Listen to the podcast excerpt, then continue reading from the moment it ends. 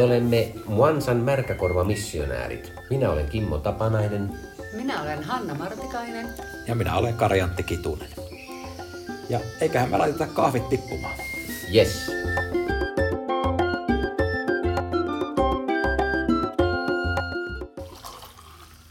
Kiitos. Kartsu. Kerros meille, mitä kahvia me tänään maistellaan. Äh, tänään meillä on tämmöinen mysteeri etiopialainen. Mm-hmm. Voisiko sanoa, toi meidän aluetiedottaja Virve toi, toi silloin viime keväänä tätä. Mulle se oli siis merkitsemättömässä muovipussissa jauhettua tummaa etioppilaista kahvia. Se on ainut mitä tietää, mutta tämä on nyt tänään valmistettu uh, Shemexillä, eli tämmöinen pour-over-tekniikka. Ja yllättävän kivasti se tuntui toimivan toi, toi tota, puru tähän, että katsotaan miltä tämä nyt sitten maistuu. No niin, maistetaan. Mm, maistetaan.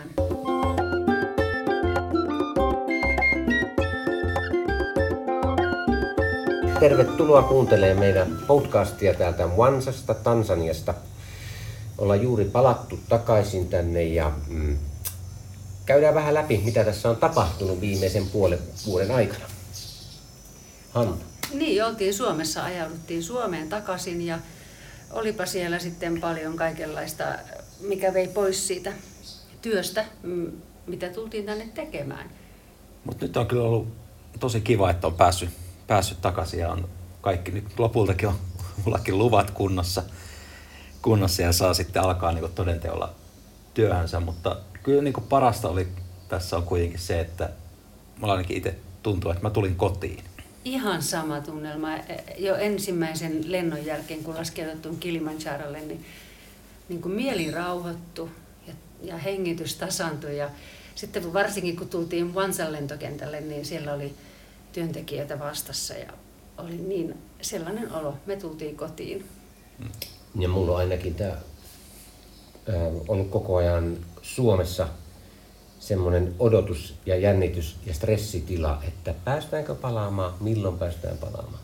Ja, ja se kaikki jännitys oli, koko, oli niin kuin kehossa ihan tuntui. Ja, ja. ja se meidän vanha ää, Riitta, vanha kokenut, lähetti sanokin, että siinä vaiheessa kun sä astut sen Tansanian maaperälle, niin se kaikki katoaa. Ja niin tosiaan tapahtui. Että yksi, kaksi nämä asiat, mitä tänne tuttu tekemään, ne muuttuu taas todellisiksi. Suomesta käsiin ei ole helppoa tehdä töitä tänne saakka, vaikka miten toimisi nettiyhteys. No. Niin, eihän siis tuommoinen virtuaalinen yhteydenpito, niin eihän se korvaa sitä tode, niin oikeaa läsnäoloa. Mm. Ja niin kuin, mm. ei mitenkään päin. Ja musta tuntuu, että täällä niin kuin se, että ollaan tekemisissä ihmisten kanssa, on niin kuin jotenkin, se on vielä intensiivisempää jotenkin kuuluu tähän, tähän juttuun, että sulla, sä tapaat ihmisiä ja te oot, niin kuin, tehdään ihmisten kanssa töitä, ei niinkään asioiden. Niin, onko se juuri se, mikä tekee sen, että tämä tuntuu kodilta, että täällä on ne ihmiset ja nyt ollaan tässä.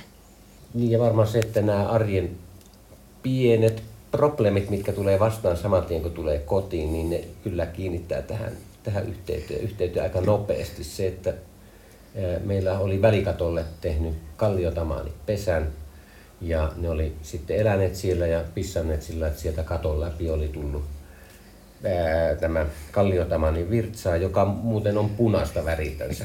Ja se koko varasto ja ne tavarat haisi ja se piti tyhjentää. Seuraavaksi piti selvittää, minkä takia vessan pönttö ei vedä ja minkä takia käsipesulauvuorin vesi tulee lattialle eikä mene sinne putkeen. Niin nämä oli sillä semmoinen olo, että nämä täytyy taas hoitaa aluksi kuntoon. Ja sitten ruvetaan miettimään muita asioita. Kyllä. No mulla otti täällä jääkaappi, joka ei lähtenytkään viilenemään. Ja sit, kyllähän siinä niin kuin ensimmäisenä joutuu vähän miettimään, että niin kuin, mitä mä nyt teen? Mm. Kelle mä, kehen mun pitää ottaa yhteyttä, että mä saan niin kuin tällaiset pienet asiat hoidettua. No nyt sitten tässä kävi jääkaapin korjaajat, kun, mutta no se nyt ei sitten mennyt ekalla kerralla vielä maaliin, että katsotaan milloin, milloin alkaa jääkaappi lopulta toimimaan, mutta mut, mut just se, että niinku joutuu uudelleen orientoitumaan siihen, että niinku, miten tämä tavallaan käytännön asiat toimii tässä niinku arjessa. Aivan. Ja kyllä ainakin, no yksi semmoinen juttu myös, mikä, mikä tässä on tullut vastaan, mikä unohtuu Suomessa helposti, on siis tämä niin kuin, hyönteisten valtava määrä. että oven aluset oli taas, taas tota pientä muurahaista täynnä. Ja, mutta onneksi se on kuitenkin, no niitä ei nyt ihan hirveästi vielä ollut, ainakaan mun luon täällä kodissa. Miten ne sun kengät? Mitkä jäi kuivumaan?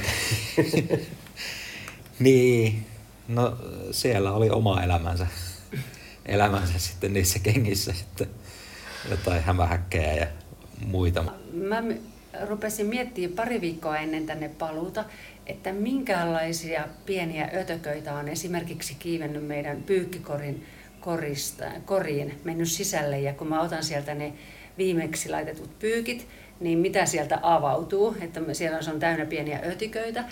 Mutta siis meidän koti oli niin siisti, se mama Ruben, joka on ollut meillä viikoittain kuitenkin käynyt töissä siinä aikana, kun me ollaan ollut poissa, niin on pitänyt kodin tosi siistinä.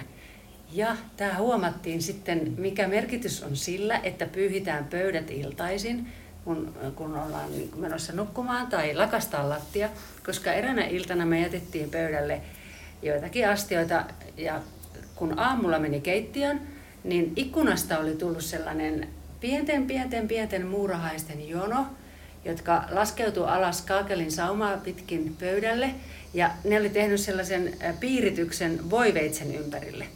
Ja sitten mä olin, että no nyt tämä on siivottu, mä siivosin sen pois. Sitten menin niin kuin sinne sohvapöydälle ja siellä oli tullut oven raosta alhaalta myös pienten pienten muurahaisten jono lattian äh, laattojen saumaa pitkin äh, tota, niin puhelimen johtoa pitkin sohvapöydälle pieneen kulhoon, jossa oli kaksi keksiä ja ne oli kanssa piiritetty. Joo, kyllä tämä, tämä maa opettaa kyllä siisteyteen. Niin, todella. tai sitten siihen, että ei vaan välitä. Niin, no toinen on, että ei Mutta välitä. mä luulen, että siihen ainakin itsellä on vielä tosi paljon matkaa, että, että jotenkin onnistuisi yhteiselämä näiden muurahaisten kanssa täällä.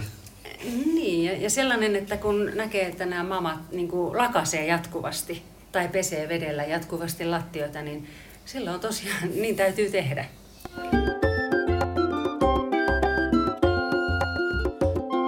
Sitten mitäs meidän sähkölle tapahtui? Kun eräänä aamuna meillä ei ollut sähköä. Ja vaikka Kimmo oli ostanut sitä oikein runsaasti, mutta ei tullut virtaa minnekään. Ja sitten sä menit sinne sähkökaapille ja katsoit, että joo joo, täällä on kyllä lukemia tarpeeksi, että pitäisi olla sähköä. Sitten sä kokeilit sitä johtoa, joka johtaa siihen sähkökaappiin.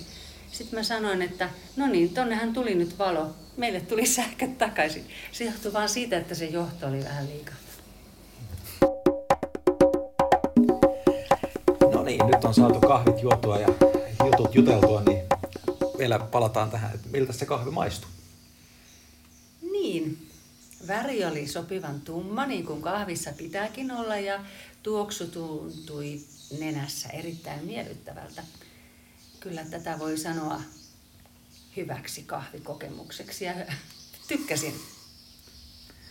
Mulla tavallaan, mä juon yleensä kahvin maidon kanssa. Mä oon tämmönen peruskahvihörppiä. Ää, nyt kun tämä tuli juotua mustana, niin tässä ehkä erottu enemmän tämä tuoksu, joka oli semmoinen hyvin rikas ja, ja se tuoksu oli punainen jotenkin semmoinen oikein, oikein voimakas arominen. Ja maku oli, oli hyvä. Se ei ollut, just tämä oli sopivan vähän jäähtynyt, ei ollut liian kuuma kahvia. Niin tässä tuli hyvin aromit esiin. Kyllä pidin, pidin. Joo. Se on laadukkaassa etioppialaisessa kahvissa, tuo lämpötila on niin kuin yksi iso semmoinen tekijä, että se jopa paranee siis jäähtyessään. Mm. Et samaa ei välttämättä voi sanoa juhlamokasta tai tällaisista hyvin, hyvin vaaleista, vaaleista pahdoista tai sekoituksista. Ja sitten toinen, että valmistusmenetelmä Semex niin tekee siihen, tai tuo esiin niitä punaisia makui, makuivahteita ja sellaista niin kuin itse, itse jotenkin kuvaan sitä makujen ylärekisterinä. Kerro nyt, mikä tämä Semex, me nähtiin tässä Semex, mutta mikä se on? Eli Semex on tuommoinen äh, pour, sanotaan pour over menetelmäksi, jossa, jossa tota, käsiin kaadetaan vesi kahvin päälle, joka on niin su, suodatin paperista tehty suppilo, joka laitetaan tuommoisen kahvin suulle ja, ja sitten siihen kaadetaan, kaadetaan sitten hitaasti vesi päälle ja se uuttuu siinä. Ja se irrottaa just sitä sellaisia kirkkaita sävyjä, kevyitä sävyjä siitä kahvista. Että jollain toisella menetelmällä taas ollut varmaan hyvin erilainen tämä, tämäkin kahvi ja se makuprofiili. Että, mm. että perinteinen etiopialainen valmistustapahan on tämmöinen mutteripannun tapainen, johon tämä kahvi ehkä tummuutensa perusteella olisi ollut oikein oivallinen myöskin. Mutta toimii näköjään tämmöisenä ää, suoratu, suoratusmenetelmälläkin tehtynä, että oikein. Harmi, että nyt ei tiedä, että mitä tämä kahvi lopulta oli, että ei välttämättä löydä enää samaa uudestaan, mutta ehkä kahvissa onkin se hienous, että aina voi löytää jotain uutta. Tuo valmistusvaihe tuolla Shemes eh, menetelmällä on myös kaunis, koska se on kaunis astia ja sitten se vaatii aikaa ja odottelua ja se ei ole vaan sitä, että napsautetaan kahvinkeitin jossain käymään ja päälle ja sitten puuhataan muuta, vaan mm. siihen pitää keskittyä. Mm. Mä vähän hämmästyin tätä itse. Värisokea, punavihervärisokea ihminen maistaa jonkun punaisena, mutta siltä se vaan nyt maistuu. Niin. No ehkä se onkin, että maussa se makujen väri niin kuin, ei välitä siitä punavihervärisokeudesta sitten. Että... Niin, että on erikseen semmoinen makuvärisilmä. Hyvä. Hei, Muansan märkäkorva missionäärit kiittää ja lopettaa tällä kerralla ensi kerralla uudet kahvit ja uudet puheenaiheet.